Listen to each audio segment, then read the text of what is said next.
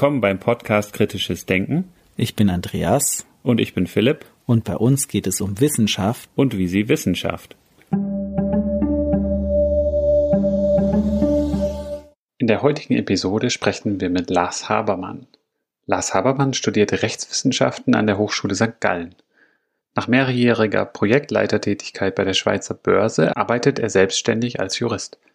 Außerberuflich beschäftigt er sich mit soziokulturellem Wandel, insbesondere der Säkularisierung. Er gründete das Institut für säkulare Ethik IFSE. Wichtige Anliegen sind ihm Säkularsoziologie als Forschungsrichtung, Säkularität als Bezugs- und Orientierungspunkt für Werte, Identität und Kultur und die Zielsetzung ihrer Verankerung auf Verfassungsstufe. Und nun viel Spaß beim Interview.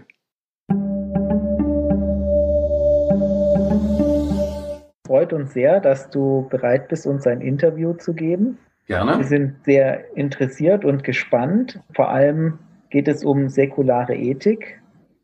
Die erste Frage ist natürlich, was kann man unter säkularer Ethik verstehen? Diese Frage wird mir auch im Alltag im Gespräch mit anderen gestellt und ich verstehe sie. Denn wenn nicht religiöse Moral oder religiöse Ethik, was ist es dann? Und ich sage, es ist auf gleicher Ebene wie religiöse Moral und steht, wenn man das systematisch einordnen würde, über, also nicht hierarchisch, sondern systematisch über, nennen wir es atheistischer Ethik, humanistischer Ethik, wie zum Beispiel auch christliche Ethik eine Gruppe von religiöser Ethik ist. Und die humanistische Ethik vergleiche ich dann allenfalls mit christlicher, aber die säkulare Ethik mit religiöser Ethik. Insofern kann man das auch eine, eine Metaethik nennen, als Sammelbegriff für alles das, was nicht religiös, kirchlich, transzendent legitimiert ist. Mhm, das heißt, man könnte zum Beispiel auch eben, also naturalistische Ethik, humanistische Ethik, das würde dann alles unter diesen Begriff auch fallen. Ganz genau. Und damit möchte ich eben vermeiden, dass diese Verwechslungen weitergeführt werden. Also ein Christ sagt oft, das sei atheistisch, das sei nicht religiös. Dann weise ich darauf hin, es geht eben genau um einen kategorialen Unterschied zwischen zwei verschiedenen Orientierungspunkten. Dass ich sage, religiöse Ethik hat den religiösen, den transzendenten Bezugs- und Orientierungspunkt. Und es gibt aber auch noch einen weiteren. Das ist ja die, aus religiöser Sicht vielleicht die Unverschämtheit zu behaupten, es gebe noch einen zweiten adäquaten oder funktionell äquivalenten Bezugs- und Orientierungspunkt. Und den nenne ich dann säkulare Ethik. Und Formen oder Ausprägungen dieser säkularen Ethik sind dann zum Beispiel humanistisch, naturalistisch und dergleichen. Ich denke, was die erste Frage, die sich vielen stellt, ist, woher kommen dann die Orientierung, das Orientierungswissen bei einer nicht religiösen Ethik? Wenn ich so eine Frage gestellt bekomme, dann will ich nicht unhöflich sein, aber doch auch, dass wir zurückfragen oder mir selber die Frage stellen, woher kommt denn religiöse Ethik? Und wenn man hier sieht, wie, wie schaut, wie präzise, wie nachvollziehbar ist ein religiöser Orientierungspunkt, dann warte ich dann gerne von der anderen Seite zu akzeptieren, dass was ich dann als säkularen Orientierungspunkt nenne, genauso ernst äh, genommen werden muss und berücksichtigt werden muss, wie ein, wie ein säkularer einen religiösen Orientierungspunkt akzeptieren muss, ob er ihn jetzt selber einnimmt oder nicht. Bei der religiösen Ethik ist es ja bequem, dann kann ich sagen, na ja, Gott hat bestimmte Prinzipien, moralische Vorstellungen vorgegeben und daran hat man sich zu halten. Jetzt kann es sich natürlich der säkulare Mensch nicht so einfach machen. Das heißt, dann muss man ja auch argumentativ begründen oder auch Prinzipien haben. Gut, sagst du das, dass man sich das, wenn man religiös ist, einfach machen kann? Man geht davon aus, es gebe Gott, man sagt, er hätte sich in der Bibel quasi offenbart und stellt das nicht in Frage. Das ist relativ einfach aus säkularer Sicht. Aber wenn man das mal akzeptiert, okay, dass dann die säkulare Ethik sich aus, aus Vernunft, aus naturwissenschaftliche Erkenntnis nähert und damit legitimiert. Wenn du sagst naturwissenschaftliches Wissen, wie passt das zusammen? Also für mich ist mein Verständnis von ethischen Fragen sind doch meistens normative Fragen. Also das eher die Frage nach dem, wie soll ich leben? Weniger die Frage irgendwie, wie ist das Leben objektiv oder in Anführungsstrichen objektiv beschrieben? Also natürlich kann die Naturwissenschaft oder die, die Wissenschaft in der modernen Form ethische Entscheidung oder ethische Grundhaltung informieren. Und ich denke auch, dass ethische Grundsätze wissenschaftlichen Erkenntnissen nicht widersprechen sollte, also nicht dagegen laufen sollte. Wie siehst du da das Verhältnis genau zwischen Wissenschaft und säkularer Ethik? Nehmen wir ein Beispiel. Hm, Sexualität. Die Kirchen, die Religionen, kann man sagen, sind tendenziell sexualitäts- und körperfeindlich gewesen. Und das kann man nun mal in der Geschichte und in ihren Erziehungsbüchern nachlesen. Das ist eigentlich unbestritten. Und heute sagen ja auch Bischöfe, Kardinäle, wir müssen, wir sollten humanwissenschaftliche Erkenntnisse berücksichtigen in unserer Lehre.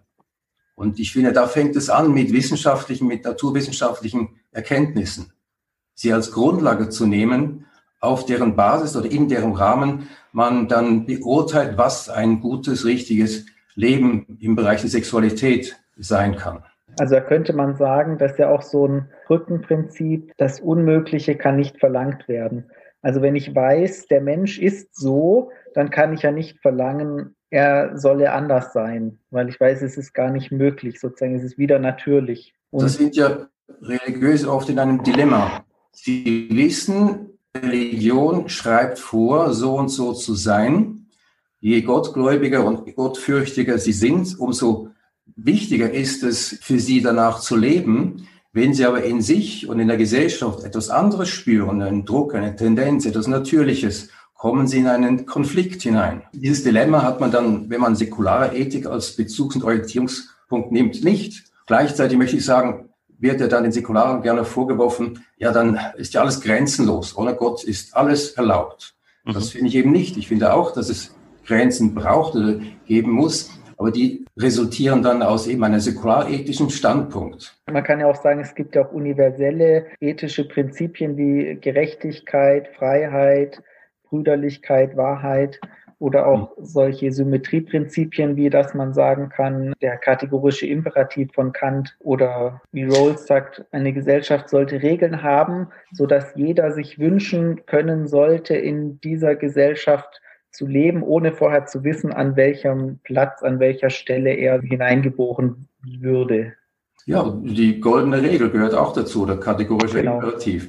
Ich meine, wie du sagst, universelle Regeln, können sie für euch nur religiös legitimiert werden oder sind sie jetzt auch ohne einen religiösen Hintergrund nachvollziehbar und verstehbar? Mein Verständnis von moralischen Prinzipien oder Grundpfeilern beruht doch vermutlich auf irgendeiner Art von Abmachung oder Vertrag zwischen Menschen über das Zusammenleben und vielleicht auch über Ziele, die man in diesem Zusammenleben hat. Und so wie du es beschrieben hast, kommen die ja zum Teil in den verschiedenen Religionen vor, werden vorgegeben durch Offenbarungswissen zum Teil und sind Teil der ganzen Theologie, können aber selbstverständlich auch aus anderen Quellen kommen. Und gerade diese goldene Regel, das findet man ja auch schon in Beschreibungen, die älter sind als die genau. christlichen Religionen. Auch im antiken Griechenland, da waren die Ideen, die da gelebt wurden, vermutlich auch nicht durch ein Offenbarungswissen gegeben, sondern es war so ein Gesellschaftsvertrag wie. Und jetzt könnte man zwei Positionen einnehmen. Einerseits eine christlich-religiöse und sagen, ja, ja, stimmt, aber das Christentum hat, was es vorher gab, evaluiert, wie man das gerne macht. Das Gute hat sie übernommen, adaptiert, integriert in das eigene religiöse System und anders hat sie belassen was, ihm, was nicht äh, dazugehört. Insofern ist das ja berücksichtigt. Unsere Kultur ist christlich geprägt. Warum müssen jetzt unbedingt noch irgendwelche Säkulare kommen, das wieder auseinanderreißen, differenzieren? Kann man aus christlicher Sicht so fragen. Aber aus säkularer Sicht kommt dann die Gegenfrage, warum muss alles integriert werden? Kann es nicht sein, dass gewisse Punkte sich eben nicht so einfach und so leicht integrieren lassen, dass es vielleicht nur so geschlossen aussieht, aber dennoch merkt man doch an, immer wieder an verschiedenen Stellen, wie man eben in ein Dilemma kommt. Zum Beispiel ein solches, wie ich vor bezüglich Sexualität angedeutet habe. Und dass dann Säkulare sagen, Respekt, Toleranz, Anerkennung, wie wir in einer unleugbar religiös, weltanschaulich pluralen Gesellschaft brauchen, um ein friedliches Zusammenleben zu gewährleisten, bedeutet, religiöse, religiös sein zu lassen, akzeptieren ihre Sicht, aber gleichzeitig selbstbestimmt und selbstbewusst zu sagen, wir gehen einen anderen Weg. Das muss aber nicht vor Anfang an problematisch sein, denn religiöse Moral und säkulare Ethik können sehr wohl vom Ziel, vom Inhalt deckungsgleich sein, aber von der Legitimationsgrundlage können sie sich stark unterscheiden. Eben religiös legitimiert oder säkular vernunftorientiert, jenseits oder diesseits orientiert.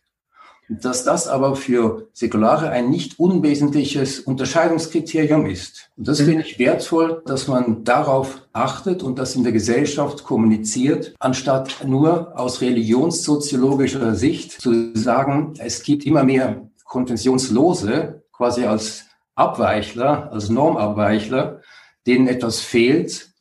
Und es gibt nur Ungläubige, Nichtgläubige, Irreligiöse. Da kann man das, ja, da gibt es diese Episode, als ich mal sagte, vor zehn Jahren circa, ich sei eher Atheist, kam jemand auf mich zu und sagte, du tust so, als seist du ein pubertierender Teenager, der genau weiß, was er nicht ist, nämlich nicht religiös, unreligiös, aber nicht weiß, was er selber ist. Atheismus heißt ja nur, äh, überzeugt sein von der Nichtexistenz seines Gottes. Aber damit sagst du nicht, wovon du überzeugt bist und was deine Legitimationsgrundlage für deine Handlungsentscheidungen sind. Das gab mir zu denken. Das fand ich berechtigt. Und seither bin ich etwas kritisch, habe ich etwas Abstand gegenüber all denjenigen, die sich einerseits von Religion distanzieren, aber eben nur über, über negativ weiterhin definieren. Ich bin nicht religiös. Dann hat man keine Ahnung, was er sonst ist. Und ich finde, da fehlt etwas. Und mhm. wenn man von den Religiösen eine gewisse Anerkennung, Toleranz erwartet oder möchte, muss man ihnen ja schon sagen, wie man sich selber positiv definiert. Ansonsten bleibt man bei einem religionssoziologischen Standpunkt, dem man sich selber ausgrenzt als nicht religiöser. Es gibt eine kategoriale Unterscheidung, säkular-religiös. Wir haben den säkularen Bezugspunkt. Ich finde, dann können Religiöse das auch eher nachvollziehen und beginnen, das zu erkennen und anzuerkennen. Da möchte ich jetzt einen Punkt schon vielleicht vorwegnehmen, vielleicht kommen wir später noch darauf. Das Institut, für das ich arbeite, möchte diese Unterscheidung sichtbar machen, damit es nicht nur von der Gesellschaft, sondern letztendlich auch vom Staat als solche erkannt und anerkannt werden kann. Unter Anerkennung meine ich in einem dem heutigen Wandel adäquaten Verhältnis auf Verfassungs- und Gesetzesstufe berücksichtigt zu werden. Wenn es also ein Staat-Kirche-Verhältnis gibt, sollten wir überlegen, ob das nicht je länger, je mehr delegitimiert wird aufgrund von Entkirchlichung der Gesellschaft und Verkirchlichung von Religion. Ich meine, die wahre institutionell definierte Religion, die findet ja immer mehr nur noch in der Kirche statt. Wenn man auf der Straße Personen nach ihrer Gottesvorstellung stellt, dann kommen ja unterschiedliche Antworten. Also ja, ich glaube an den Personalgott, an etwas Nein, an etwas Göttliches, an eine höhere Kraft. Die meisten Antworten haben nicht mehr sehr, so viel mit dem, was jahrhundertelang als christliche Religion gepredigt wurde, zu tun. Jetzt hast du ganz viele Punkte angesprochen. Einerseits, man kann natürlich sagen, Religion als Quelle von Orientierungswissen kann wertvoll sein. Gleichzeitig kann man ja aber auch aus einer säkularen Sichtweise sagen, wenn wir unsere Werte diskursiv auch begründen müssen, dann kommt man ja durchaus gegebenenfalls in Konflikt, wenn man sich fragen kann, wenn jetzt eine Religion vorgibt, dass äh, die vergewaltigte Frau gesteinigt werden muss zum Beispiel, ne? werden da universelle Moralprinzipien verletzt, also Gerechtigkeit, Freiheit und so weiter. Also da kann es ja durchaus auch Schwierigkeiten in der Perspektive geben. Ich möchte noch kurz auf diese universellen Gesetze zurückkommen. Wenn ich das höre, die christliche Botschaft besteht ja eben aus, aus die frohe Botschaft aus Gerechtigkeit, Frieden und Brüderlichkeit. Das sind für mich in erster Linie mal aus säkularsoziologischer Sicht abstrakter, mhm, die noch genau. keinen konkreten handlungstheoretische Vorgabe machen, sondern die müssen interpretiert werden.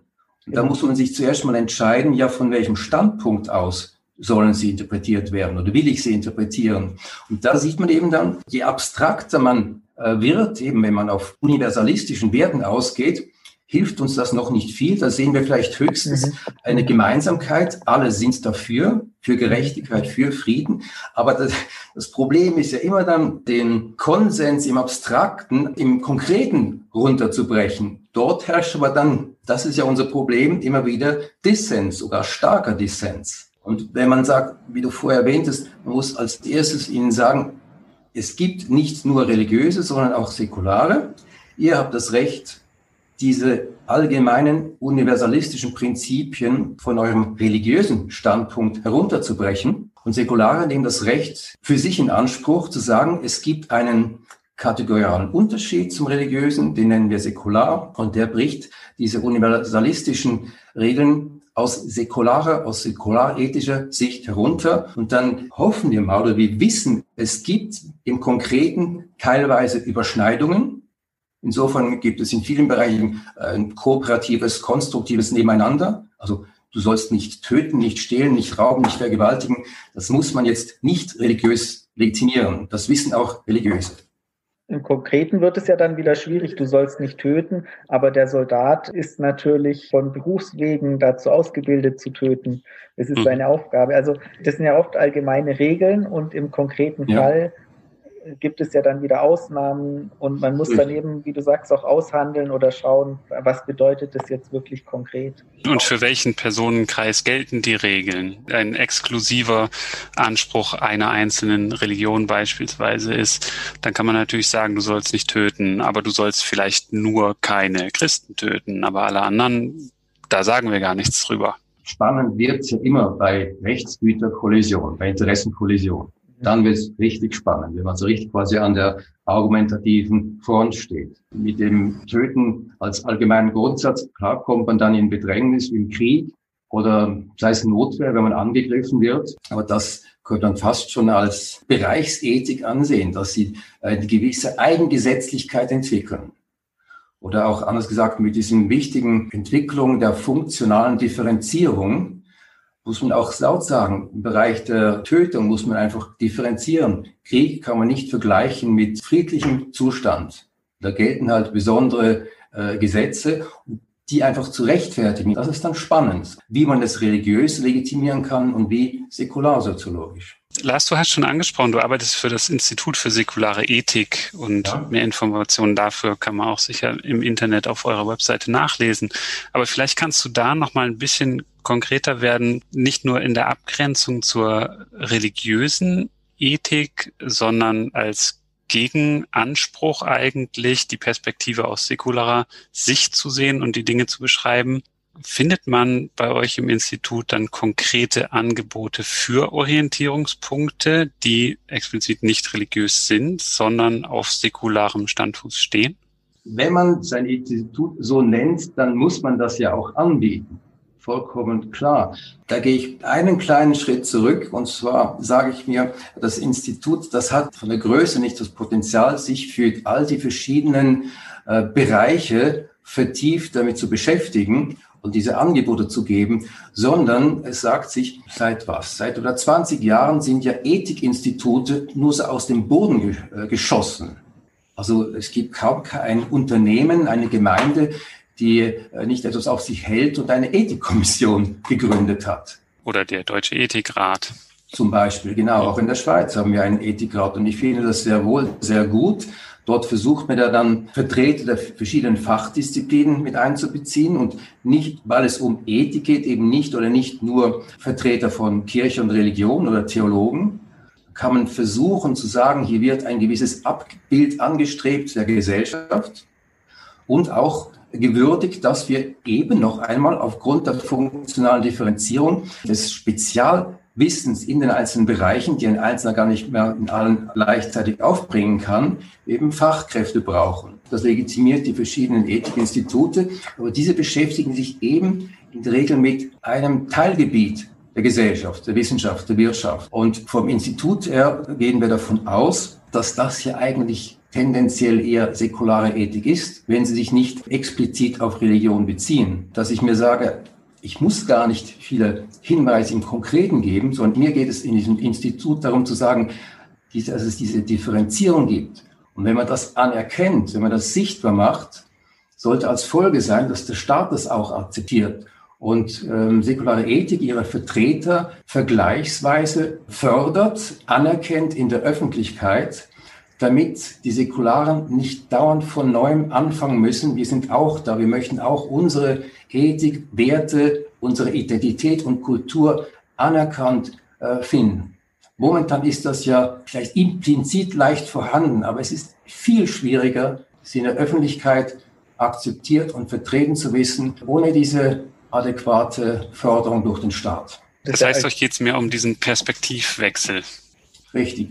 Und zwar, der ist erst dann vollzogen, wenn er vom Staat juristisch oder auf Verfassungs- und Gesetzesstufe nachvollzogen ist. Momentan beim traditionellen Staat-Kirche-Verhältnis existiert das, ich nenne es Primat oder Suprimat der Religion, dass es Kirchen und Religiöse einfacher haben, ihre Interessen, ihre Wertvorstellungen und die Art und Weise, wie sie äh, legitimiert werden, äh, zu verbreiten.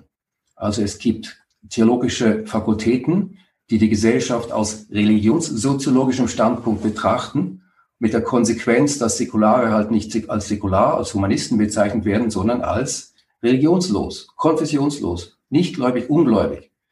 Das impliziert ja schon eine, quasi eine defizitäre Eigenheit. Oder äh, Kirchen haben etablierte Wege in der Politik, also in den Einsitz in Kommissionen, in Medienkommissionen, eben etablierte Wege mit der Politik. Sie sind öfters in der Öffentlichkeit. Nicht, dass sie dort nicht sein sollen, aber durch das Primat ist es schwierig, säkulare Interessen, Werte, Identität und Kultur in der Öffentlichkeit als solches zu benennen und auch umzusetzen. Da gibt es doch diesen juristischen Spruch, ähm, was nicht in den Akten steht, das existiert nicht. Das könnte man hierauf anwenden mit den Worten, wovon man nicht spricht, das existiert nicht. Und da finde ich, möchte ich auch ansetzen, in dem Beginnen davon zu sprechen, von dieser kategorialen Unterscheidung, um denen, die sich momentan noch als selber als religionslos, nicht religiös, nur negativ definieren und damit ein enormes Spektrum offen lassen, wie man sie denn definieren könnte, die Möglichkeit zu geben, sich zu hinterfragen, ob es sich nicht lieber, ob es nicht äh, sinnvoller wäre, sich positiv als säkular oder konkreter als Humanist oder was auch immer auf säkularer Grundlage zu definieren. Und dann kann man als solches erkannt werden. Dann kann man sich fragen, gibt es auch ein Potenzial und Chancen säkular verstandenen Gemeinwohls und Gemeinsinns? Und ist nicht das wichtig, dass der Staat Gemeinwohl und Gemeinsinn als solches fördern soll und nicht nur, wenn es kirchlich-religiös kontrolliert wird. Ihr merkt, worauf ich jetzt hinaus möchte. Momentan wird wegen des Primates der Religiosität der einzig und allein die religiöse Gemeinwohltätigkeit berücksichtigt oder finanziert.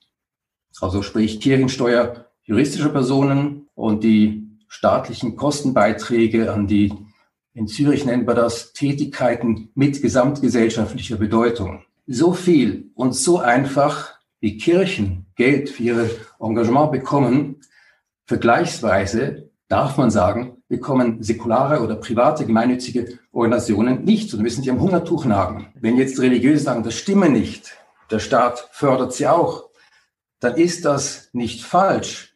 Aber wenn man einen fairen Vergleich macht, wenn man sagen würde, drehen wir das doch mal um. Also dann lasst den Staat, die Säkularen, so fördern, wie ihr gefördert werdet. Und ihr bekommt die Förderung, die die Säkularen bekommen. Ich glaube, die Kirchen würden das sehr, sehr streng ablehnen.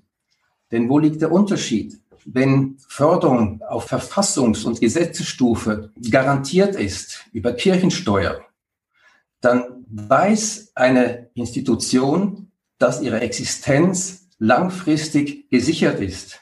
Wenn aber das nicht der Fall ist, wie bei den Privaten, wenn sie zum Staat gehen müssten, dann ist dort die Regelung folgendermaßen.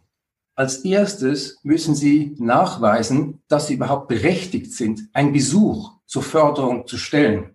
Wenn Sie diese Stufe erreicht haben, kommt die nächste. Dann müssen Sie ein Gesuch stellen, was Sie denn für ein Projekt vorhaben, für das Sie Unterstützung möchten. Sie müssen exakt genau schreiben, was Sie vorhaben, wie lange das gehen soll, was das kosten wird und wie viel Sie selber zur Finanzierung bereitstellen. Sollte das dann vom Staat anerkannt werden, bekommen sie eben nicht wie die Kirchen permanent, also auf alle Zukunft hinaus Geld, sondern immer nur befristet. Das heißt, die Existenz von den Privaten ist in keinem Fall so gewährleistet, so gesichert wie bei den Kirchen. Das macht es für die Privaten enorm viel schwieriger, gesamtgesellschaftlich überhaupt auch entfernt ähnlich wahrgenommen zu werden wie die Kirchen. Und in dem heutigen Umfeld, bei diesem starken soziokulturellen Wandel, ich meine, in den gewissen Großstädten haben wir annähernd oder schon mehr als 50 Prozent konfessionslose oder freie, je nachdem von welchem Standpunkt aus man das betrachtet, halte ich es für gerechtfertigt, hier sich Gedanken zu machen, ob man das nicht etwas kirchen- und religionsfixiert betrachten muss, aus heutiger Sicht, aus heutigem Wandelstandpunkt und das Staat-Kirche-Verhältnis etwas, ja, zumindest reduzieren muss. Ich möchte nicht gleich, wie das tendenziell Freidenker machen, sagen, fertig, Abbruch, totale Trennung, aber zumindest ein gewisser Abbau adäquat zu ihrem gesellschaftlichen verminderten Bedeutung und ein Aufbau eines direkteren Verhältnisses zwischen Staat und Gesellschaft. Das mhm. verstehe ich dann, dass der Staat das berücksichtigt. Es gibt sehr viele oder immer mehr konfessionsfreie. Sie haben auch Chancen und Potenziale für einen Gemeinwohlbeitrag. Und das ist eine Aufgabe des Staates, dieses in der Gesellschaft zu fördern. Also es ist auch eine große Repräsentationslücke für die säkularen Menschen, die, die besteht. Richtig. Man sieht es aber auch im Allgemeinen in der Politik. Die Schwierigkeit ist ja schon auch, ich verwende jetzt mal den Begriff Atheisten, dann ist es ja erstmal, ich bin nicht etwas. Und ja. dann hat man ja zunächst mal noch nicht viel gemeinsam. Und das macht es vielleicht ja auch schwieriger, das so unter sozusagen unter einen Hut zu bekommen oder eine, eine gute Lobbyarbeit zu leisten. Weil ja. es ja doch relativ heterogen sein kann, dann die Gruppe. Ich meine, wir können ja unsere Vergangenheit nicht leugnen. Und in der Vergangenheit wurden halt Atheisten nicht unbedingt als in der Gesellschaft wertvoll angesehen. Und selbst wenn jetzt Atheisten ein gewisses Selbstwertgefühl entwickeln und stolz sagen, ich bin Atheist, fehlt ja immer noch äh, die positive Selbstdefinition. Also nur zu sagen, wofür man nicht steht, das entschuldigt eigentlich nicht oder entledigt nicht der Pflicht, der Verantwortung zu sagen, wofür man denn steht. Und Sie haben ja schon angesprochen, zum Teil der Humanismus oder im Speziellen auch evolutionärer Humanismus als ethische Grundlage oder auch für moralische Vorstellungen als ja. Grundlage, auch wissenschaftlich informiert durch die Evolutionstheorie, wie wir Menschen Menschen geworden sind, psychologische Aspekte berücksichtigend, ja. gibt es ja Gegenentwürfe. Und da gibt es ja auch Gruppierungen, die sich dafür stark machen. Und das schlägt sicherlich in dieselbe Kerbe. Da hattest du ja erwähnt, da gibt es spezielle Entwürfe auch im evolutionären Humanismus. Man findet dich dann sicherlich mit dem Institut auf den verschiedenen Social Media Präsenzen, auf die wir dann natürlich auch gerne auf unserer Shownotes-Seite verlinken. Chuck Berry hat 1970 das Lied gesungen, You can get it if you really want it. Kennt ihr es? Wahrscheinlich schon. Ja. Heute will er singen, You can like me if you really want me. Genau, ja. natürlich mit der Hoffnung verbunden, dass man nicht einfach nur auf Like klickt, ohne die Inhalte gelesen zu haben, sondern natürlich mit der Aufforderung, sich auch aktiv mit den Inhalten auseinanderzusetzen. Ein ganz ja. wichtiger Punkt. Ich habe mir das auch überlegt. Also die Redaktion auf dieses Liken, wie groß ist dann das Interesse, wie tief geht das dann hinein? Das ist bei mir vielleicht eine gewisse, wie soll ich sagen, Test, ist diese neue Währung, Social Media Währung so wertvoll, um dabei zu sein? Oder wie viel Wert kann sie dem Institut bringen und wie viel Mehrwert den Teilnehmern am Social Media? Ich betrachte das fast auch als einen Test, aber ich möchte mich natürlich auf das inhaltlich konzentrieren. Also stellt euch vor, ich schreibe zu einem Thema, Vielleicht konkretisiere ich säkulare Ethik oder Stichwort säkulare Differenzkultur auf dem Internet, auf der Homepage. Gleichzeitig werde ich dann via Twitter darauf verlinken und auch via Facebook. So sehe ich eine gewisse gegenseitige, eine wechselseitige Wirkung, dass man allenfalls dann im Twitter und im Facebook etwas bemerkt, etwas kommentiert oder eben auf meine Homepage kommt. Es ist schön, der Gedanke auch so Plattformen zu schaffen und die Sichtbarkeit zu erhöhen und gerade eben säkulare Ethik wirklich voranzubringen. Ich finde es auch so bezeichnend, wenn ich jetzt denke, wir hatten jetzt äh, gerade die Wahl in den USA. Der neue Präsident, äh, beziehungsweise noch gibt es ja den alten Präsident, ist ja noch gar nicht im Amt. Und man kann sich vorstellen, könnte ein säkularer Mensch in Amerika Präsident werden? Ich glaube nicht. Und gleichwohl ist es ja auch ein großer Anteil der Wählerstimmen, zum Beispiel in Amerika, das ist ja die zweitgrößte Gruppe von Wählern nach den Christen. Und gleichzeitig gibt es ja niemand, der diese Menschen vertritt und sagen würde, ja, ich vertrete jetzt den Humanismus. Aber viele, auch kleinere Religionsgemeinschaften leisten da sehr gute Lobbyarbeit und sind sehr gut vertreten in verschiedensten Gremien und bei politischen Entscheidungen werden da sehr stark berücksichtigt. Und gerade auch bei ethischen Diskussionen sind die sehr sichtbar. Und das Allerdings, ist, genau. ist wirklich ein Punkt, deshalb, äh, da triffst du ja schon auch so einen Nerv. Die Gesellschaft verändert sich und wo verändert sich eigentlich dann diese Zusammensetzung von diesen Lobbygruppen oder die Repräsentation eigentlich der Genau. Und durch die Entscheidung, ein Institut zu gründen, ist der Fokus auch natürlich auf etwas Konstruktiven mit einem fachlichen Anspruch. Denn die Beschränkung auf eine konfrontative Begegnung ihr religiösen und so weiter, das ist einfach destruktiv und da gibt es keinen Frieden innerhalb der Gesellschaft. Dann kommt zum bisherigen interreligiösen Streit oder der Gefahr interreligiöser Spannungen noch neu hinzu die Spannung zwischen religiösen und säkularen. Das finde ich, gilt es auch, dann wird es auch langsam eine Aufgabe des Staates hier für Frieden zu sorgen. Und indem ich dieses Institut gegründet habe, versuche ich mir immer wieder bewusst zu werden, so äh, aggressiv, wie man es formulieren könnte, auf die konstruktive, kooperative Seite zu fokussieren. Das heißt, dass wenn man in ein Gespräch kommt mit Religiösen, immer wieder bewusst auch ihren Standpunkt kennen, einnehmen und gleichzeitig eben Verständnis erbeten für den säkularen Standpunkt und sofort aufzeigen, dass wir ja ganz im Abstrakten, wie wir es vorher schon erwähnten, Konsens haben, Gerechtigkeit, Freiheit etc. Und dann uns im Gespräch, früher sagt man nur interreligiöser Dialog, vielleicht sollte das mal erweitert werden, um die säkularen Lösungen zu finden, wie man trotz unterschiedlicher Legitimationsgrundlage und nur teilweise Überschneidung in den konkreten ethischen, normativen Zielen miteinander agieren kann. Das braucht Überzeugungsarbeit, aber eben wenn man bereit ist, die andere Sichtweise konstruktiv ihr zu begegnen, besteht wohl mehr Chancen, diesen Wandel, diesen soziokulturellen Wandel mitzugestalten, in einem gemeinsamen Interesse, das gemeinsam Gemeinwohl und Gemeinsinn in der Gesellschaft gefördert werden kann.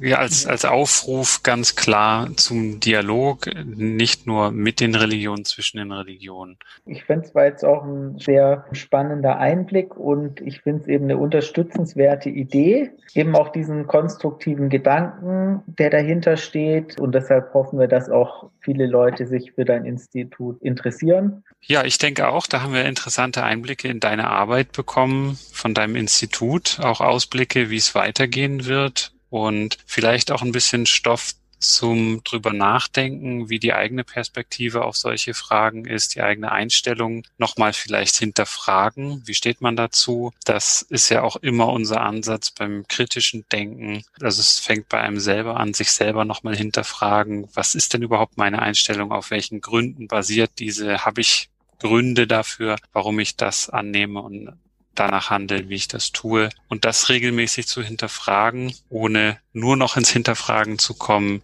ist sicherlich auch eine gute Angewohnheit. Stimme dir voll und ganz zu. Ja, ich denke, Lars, dann haben wir viele interessante Einblicke bekommen. Danken dir herzlich für dieses Gespräch. Sehr gerne. Danke für die Einladung. Gerne die, alle die Informationen, die du genannt hast, dann auch noch auf unserer Shownotes-Seite verlinken. Das freut mich. Also herzlichen Dank. Danke auch. Vielen Dank fürs Zuhören. Wenn euch die Episode gefallen hat, dann empfehlt uns gerne weiter und gebt uns eine 5-Sterne-Bewertung auf dem Podcast-Portal eurer Wahl. Folgt uns auf Twitter, liked uns auf Facebook. Wir freuen uns über Kommentare und Feedback von euch. Und Möglichkeiten, den Podcast zu unterstützen, findet ihr auf der Website.